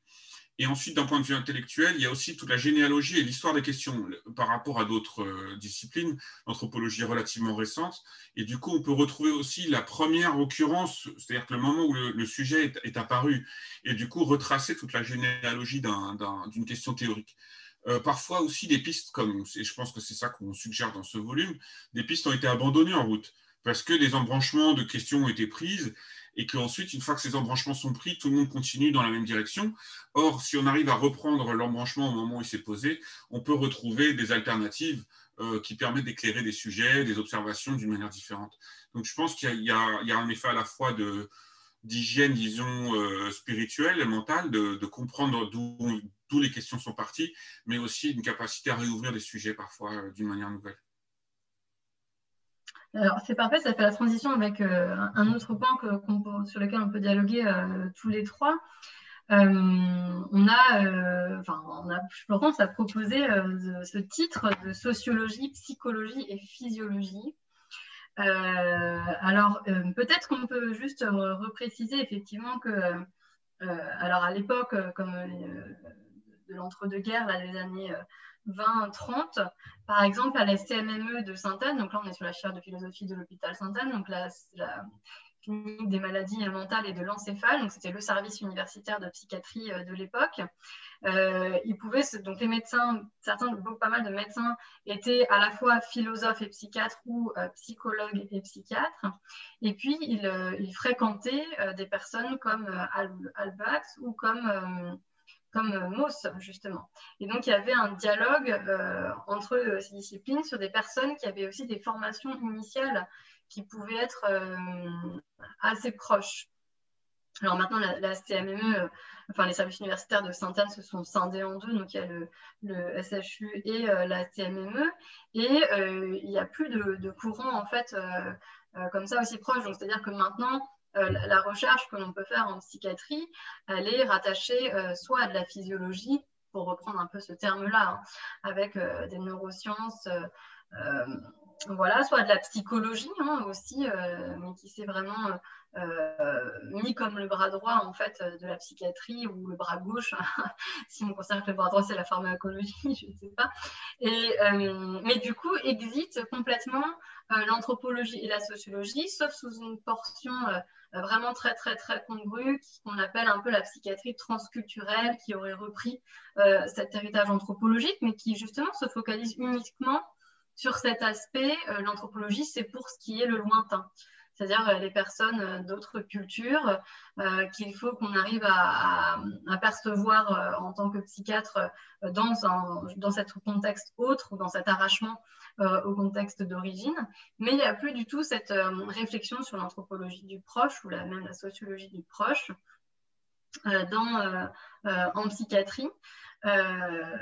Alors, il y a une survivance aussi, c'est dans ce qu'on appelle l'épidémiologie sociale, euh, qui a un tout petit bout de psychiatrie sociale euh, en France, hein, qui est plutôt développé en Angleterre, mais même c'est vraiment un, domaine marginal de la psychiatrie. C'est-à-dire justement essayer euh, de trouver les déterminants sociaux des troubles psychiques, ou du moins qui vont influer sur l'évolution de ces troubles psychiques. Donc concrètement, ça, relève plutôt justement d'une science quantitative. Euh, statistiques où on essaye de trouver des corrélations entre des euh, variables socio-démographiques euh, ou socio-économiques et les, déterminants, enfin, et pardon, les, états de santé des personnes. Donc ça, c'est une petite survivance d'une forme de sociologie quantitative, mais, mais, absolument plus de cette anthropologie du proche, comme Florence le décrivait. Donc ma question, euh, c'est voilà, euh, Julien euh, Clément qui travaille sur le corps, est-ce qu'il peut y avoir des liens avec la physiologie? Je pense, je ne sais pas, par exemple, il y, a de la médecine du sport, il y a de la kinésithérapie, enfin, il y, a, des sciences physiologiques du mouvement. Et puis après, la question avec Florence, c'était comment, dans, ce parcours de recherche sur les troubles psychiques en sociologie, on peut construire ou non un dialogue avec bah, soit des neurosciences, des sciences cognitives ou bien euh, de la psychiatrie qui n'est pas une science en soi, mais plutôt une science appliquée ou même euh, un soin. Julien, si tu veux commencer peut-être. Quand vous voulez, je peux commencer, Florence, si tu veux. Oh, écoute, moi c'est très simple pour répondre. dans mon jury, il y avait Daniel Boutier qui était le directeur de la cellule de la recherche à la Fédération française de rugby, qui était professeur en STAPS. Euh, donc euh, voilà pour la partie physiologie sportive. Euh, donc on a remporté de cette, de cette de, cette, de, ces disciplines, c'est difficile parce que c'est un mélange de disciplines, mais disons qu'on a, on a importé des méthodes d'analyse du mouvement, notamment à travers la vidéo, qui est devenu un lieu commun du sport à la télé, avec les ralentis, les angles de caméra, etc., mais qui est aussi un travail en fait beaucoup plus fondamental que font les scientifiques euh, du sport et les, praticiens du sport depuis assez longtemps. Et de manière générale, euh, les gens qui travaillent sur le corps, euh, c'est un outil privilégié, évidemment. Il y a aussi toute une dimension méthodologique du travail sur tout ça, qui est sur le corps, qui est évidemment présente. Bon, ce n'était pas l'occasion d'en parler. Mais, déjà, ça, donne quand même un premier élément d'ancrage et de dialogue. C'est-à-dire qu'à ce, cet endroit-là, il, se passe, déjà des choses. La deuxième, c'est Alain Berthoz, qui était aussi dans mon jury et qui, et qui travaillait, euh, qui était le directeur au Collège de France du laboratoire de, physiologie de la perception et de l'action, pardon. Donc le mot physiologie était inscrit là. C'est un héritage qui vient de Marais, de, des premières études du mouvement, euh, donc à la fin du 19e siècle et au, début du 20e, où justement, enfin pas les premières études du mouvement, mais les premières études du mouvement documentées par la photographie et le cinéma, avec euh, donc ces décompositions du mouvement qu'a fait Marais. Je ne sais pas si vous êtes familier ces images, mais, mais euh, donc c'est des images très connues maintenant qui sont, qui sont vraiment devenues une sorte de, d'icône de ce mouvement de, la décomposition, à la fois de, ce qu'ont permis les images dans la décomposition et la compréhension des mouvements.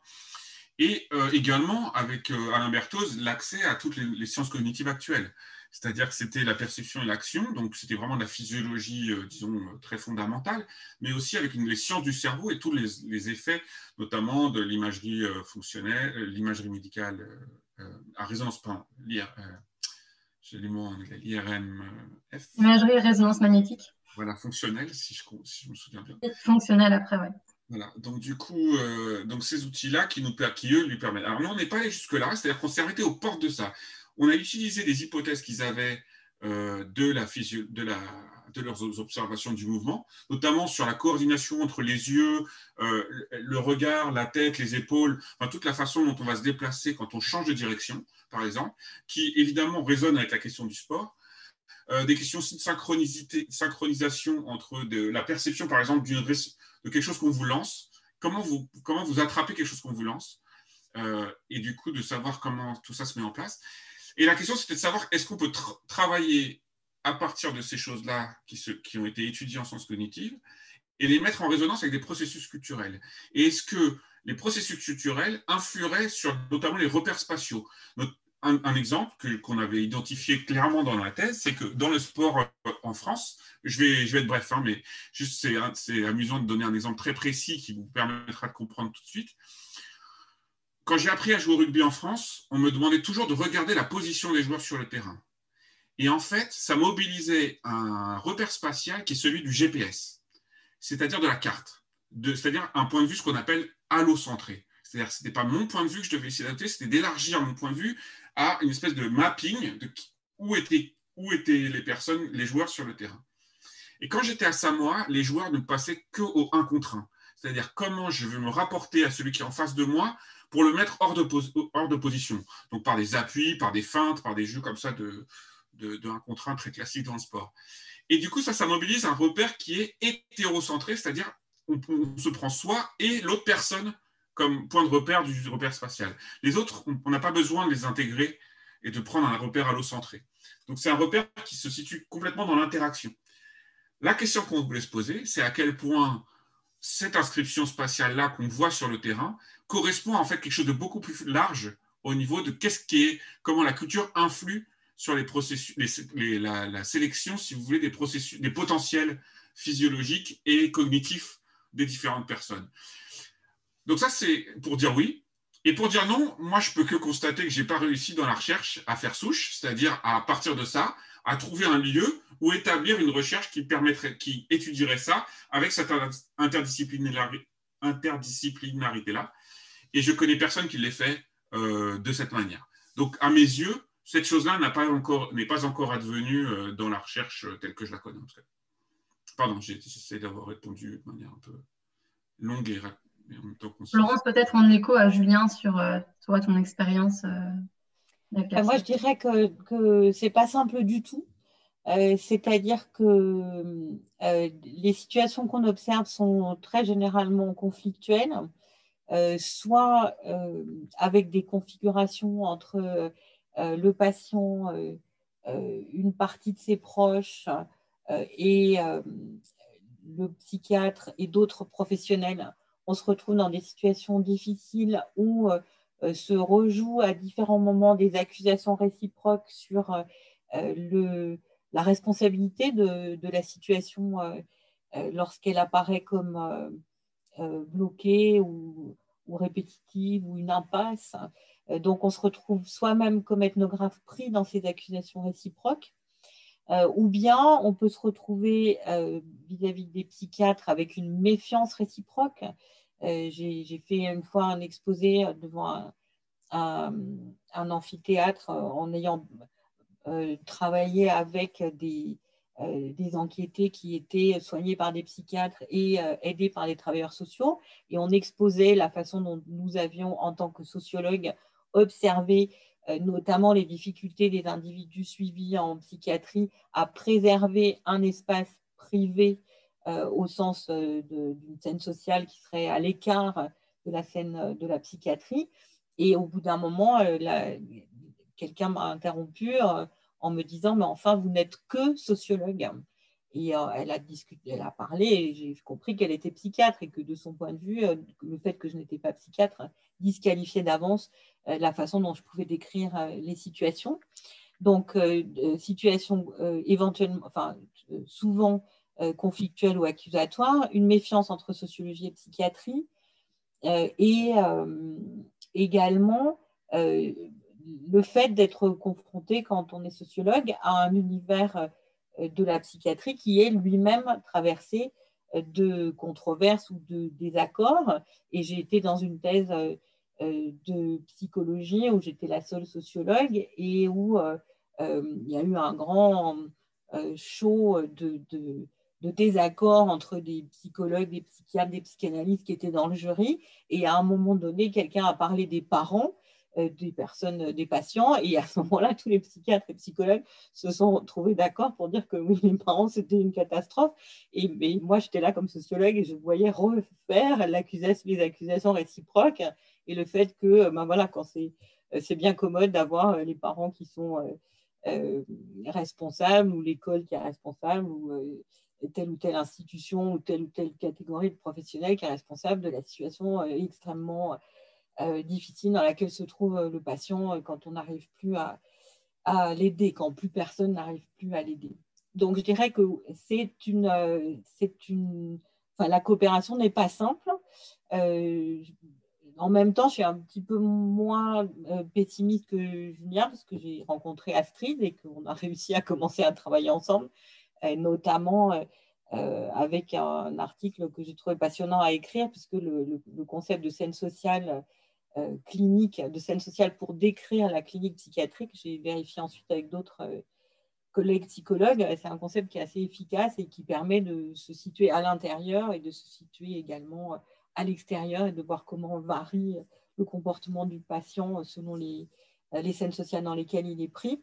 Donc je pense que oui, c'est quelque chose qui pourrait se faire, mais franchement qui est euh, déjà d'avance compliqué et euh, euh, avec toutes sortes de, choses trappes, y compris à l'intérieur de la sociologie, puisque la sociologie a une tendance à défendre son précaré avec une forme de sociologisme, c'est-à-dire à considérer que il n'y a que le sociologue qui est autorisé à parler d'un phénomène de société. Or, euh, les troubles psychiques sont bien un phénomène de société, mais pas seulement. Et donc, euh, quand on n'arrive pas à respecter mutuellement euh, des ignorances, des connaissances réciproques, on n'arrive pas à travailler ensemble. Bon, cela dit, je l'ai fait avec des économistes, je l'ai fait, bon, je ne suis pas du tout découragée, je pense que ça peut se faire, mais c'est un long processus, il y a des problèmes de traduction, et ensuite, comme l'a dit Julien, il y a des problèmes de place, tout simplement. Qu'est-ce qu'on devient quand on est quand on est dans ces, situations de coopération. Ça se fait de plus en plus dans certains domaines, donc il faut continuer à se battre pour que ce domaine-là, euh, psychologie, sociologie, euh, puisse refleurir. Juste pour rajouter un mot sur ça, pour le point de vue de la psychiatre, du coup, même si je suis plutôt acculturée à la sociologie, euh, en effet, je pense qu'on est aussi dans un, défaut de, la grammaire et de notre vocabulaire, en fait, pour euh, arriver à, coopérer, au sens où euh, il y a beaucoup de faux amis entre les disciplines, mais aussi où on a tendance à penser en termes de dualisme. Et c'était un peu pour revenir sur le modèle biopsychosocial que tu avais introduit, qui est quelque chose qui a émergé dans la littérature médicale, de la médecine, hein, pas seulement la psychiatrie, à la fin des années 70 euh, qui a eu euh, le mérite de pouvoir enrichir le nombre de variables de santé pertinentes, c'est-à-dire qu'on a considéré que dans les, ce qui pouvait influer l'état de santé des personnes, il n'y avait plus que la fonction rénale ou la fonction hépatique, mais on pouvait aussi considérer que le niveau de ressources euh, économiques ou, le niveau de ressources familiales pouvait influer, mais sur lequel on a du mal encore de penser les choses de façon intégrée, c'est-à-dire que on se sent obligé de penser en médecine. Alors, euh, du coup, euh, quelle est la structure familiale de façon coupée à euh, quel est le, euh, le, symptôme même physique euh, du patient. Donc ça, je pense que c'est vraiment un problème de la limite aussi de notre vocabulaire, la limite dualiste de notre vocabulaire, qu'on voit pas mal en, psychiatrie avec ce qu'on appelle les troubles somatoformes, hein, où on, a l'impression, voilà, ne serait-ce que cette euh, terminologie, ou alors on dit à la psychiatrie et la médecine somatique, comme si on pouvait couper, enfin, à la fois la psychiatrie se réclame de la médecine et en même temps elle dit qu'elle n'a pas de lien avec le corps. Donc, ça peut être aussi des espèces de mouvements internes contradictoires à la discipline qui font que, euh, comme le vocabulaire n'est pas clair, euh, euh, n'est pas clarifié, eh ça rend difficile les coopérations et les positionnements. Alors, juste pour laisser un peu de place à, la discussion à la fin, il y avait une question potentiellement, je pense, initiale qui était sur est-ce que voilà est-ce que Mousse donc nous on a utilisé Mousse pour essayer là de, de penser un peu euh, la notion de personne, la, notion des émotions, la notion de l'idée du suicide, en fait, hein, donc des choses qui avaient trait à la psychiatrie. Mais euh, là, une, une, Brigitte Mortier qui posait la question de savoir si on pouvait utiliser ce concept d'attente euh, pour comprendre un peu notre, la crise sanitaire et la perturbation de notre rapport collectif à l'avenir et, à l'incertitude en fait qui viendrait remplacer euh, les attentes. Je ne sais pas si Florence ou Julien, vous avez connaissance de travaux actuellement des anthropologues sur cette question de, euh, de la crise euh, et de justement de, la déstabilisation des sociétés dans, leurs gestes. tout à l'heure, Julien, tu parlais du port du masque, par exemple. Est-ce que vous pouvez renvoyer le public à des références qui, qui traiteraient de ces sujets ou pas trop? Moi, je vais aller très vite, juste un tout petit truc, parce que j'ai pas grand chose à dire là-dessus. Mais par contre, je vous signale quelque chose qui avait. Enfin, je ne sais même pas s'il l'a publié, mais il y a un, chercheur qui s'appelle Michael Hausman qui a travaillé beaucoup sur les rituels et qui a beaucoup travaillé sur les, disons, les ritualisations euh, des gestes quotidiens ou euh, pas moins quotidiens d'ailleurs dans nos sociétés. Donc, alors, ça, va de, si vous voulez, tous les processus de bizutage, par exemple, euh, tous les processus de, de danse, enfin, toutes les, les ritualisations des formes de danse, euh, où les gens font de la danse libre, ou de la danse des cinq sens, enfin, des cinq danses, enfin, tous ces genres de phénomènes-là, qui sont euh, assez rituels, enfin, qui remettent en jeu des formes de rituels, euh, empruntés plus ou moins avec des espèces de, jeux assez étranges à des, pratiques autochtones observées par les voyageurs les anthropologues. Donc ça, c'est le premier point. Et il avait travaillé sur le lavage des mains il y a longtemps, hein. enfin, ce n'était pas, pas à l'occasion de la crise sanitaire. qu'est-ce que ça signifiait, cette façon de se vouloir se laver les mains en permanence? Et à quel point c'était devenu, euh, ça avait été ritualisé? Euh, je ne sais plus quelle était le, à quelle occasion on avait déjà commencé à se laver les mains de manière extrêmement fréquente. Et euh, il montrait, enfin, il y, a un rapport, si vous voulez, qui devient assez intrigant quand vous avez observé fait des observations sur le terrain, de, des questions de purification. C'est-à-dire en quoi l'hygiène euh, de base devient une sorte de remise en, route de rituels de purification qui existent et qui ont été observés par Mose, par d'autres, etc. Voilà, donc un, exemple, c'est le lavage des mains. J'entre même pas sur la question du masque en anthropologie parce que si, si on commence à rentrer là-dedans, alors je vous pouvez citer la voix des masques par Lévi-Strauss, ça vous donnera déjà un titre où le mot est présent, mais vous en avez euh, c'est un, thème en soi et j'ai travaillé pendant six ans au Quai Branly. Donc, si vous voulez avoir tout ce que vous voulez sur les masques, on peut, on peut y aller euh, sur ce, par ce biais-là également.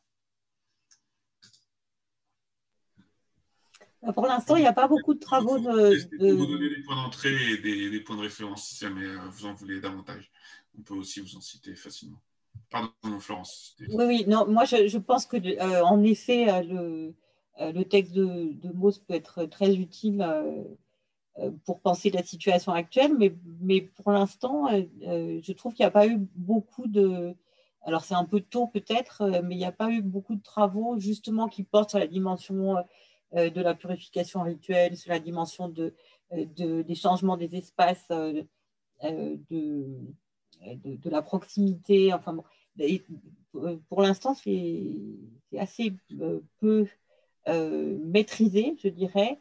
Euh, aussi parce qu'il euh, y, a y a eu beaucoup de, discours autour de euh, ces questions d'incertitude et j'ai l'impression que les ethnographes ont un peu du mal à, prendre leur, leur marque sur ces questions-là. Et, bon, il y, a aussi un discours un peu convenu sur, bah, pour donner un exemple, le terme de distanciation sociale a beaucoup énervé les ethnographes puisque c'est bien sûr de la distanciation physique. Donc, euh, il y a aussi ce mélange. Euh, il y a une pensée qui n'est pas. Euh,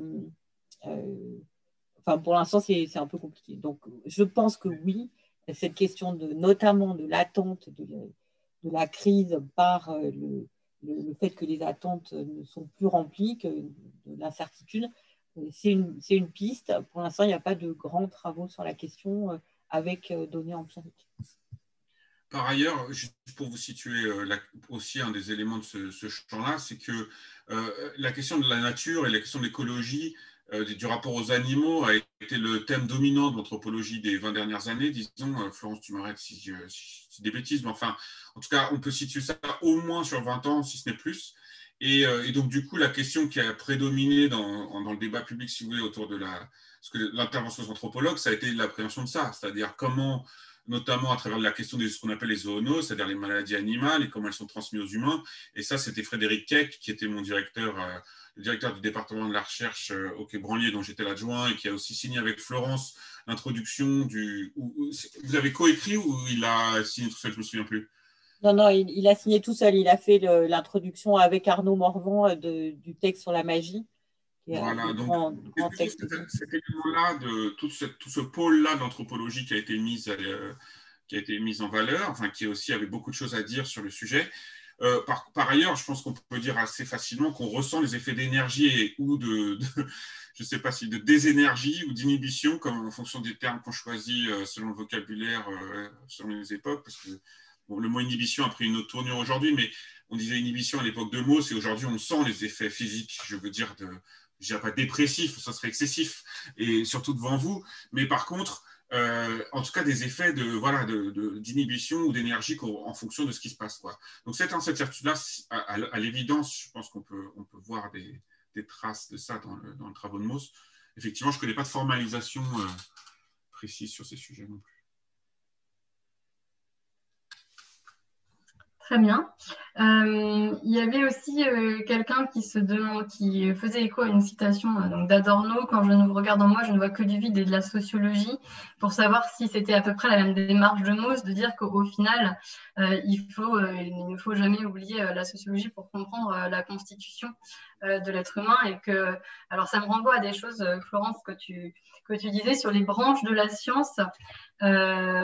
si tu peux peut-être raconter cette façon que, voilà, comment se sont séparées les sciences et est-ce que la sociologie n'est pas une science mère justement dans la compréhension de l'humain ou est-ce que c'est une science euh, plutôt finale dans la branche euh, des sciences?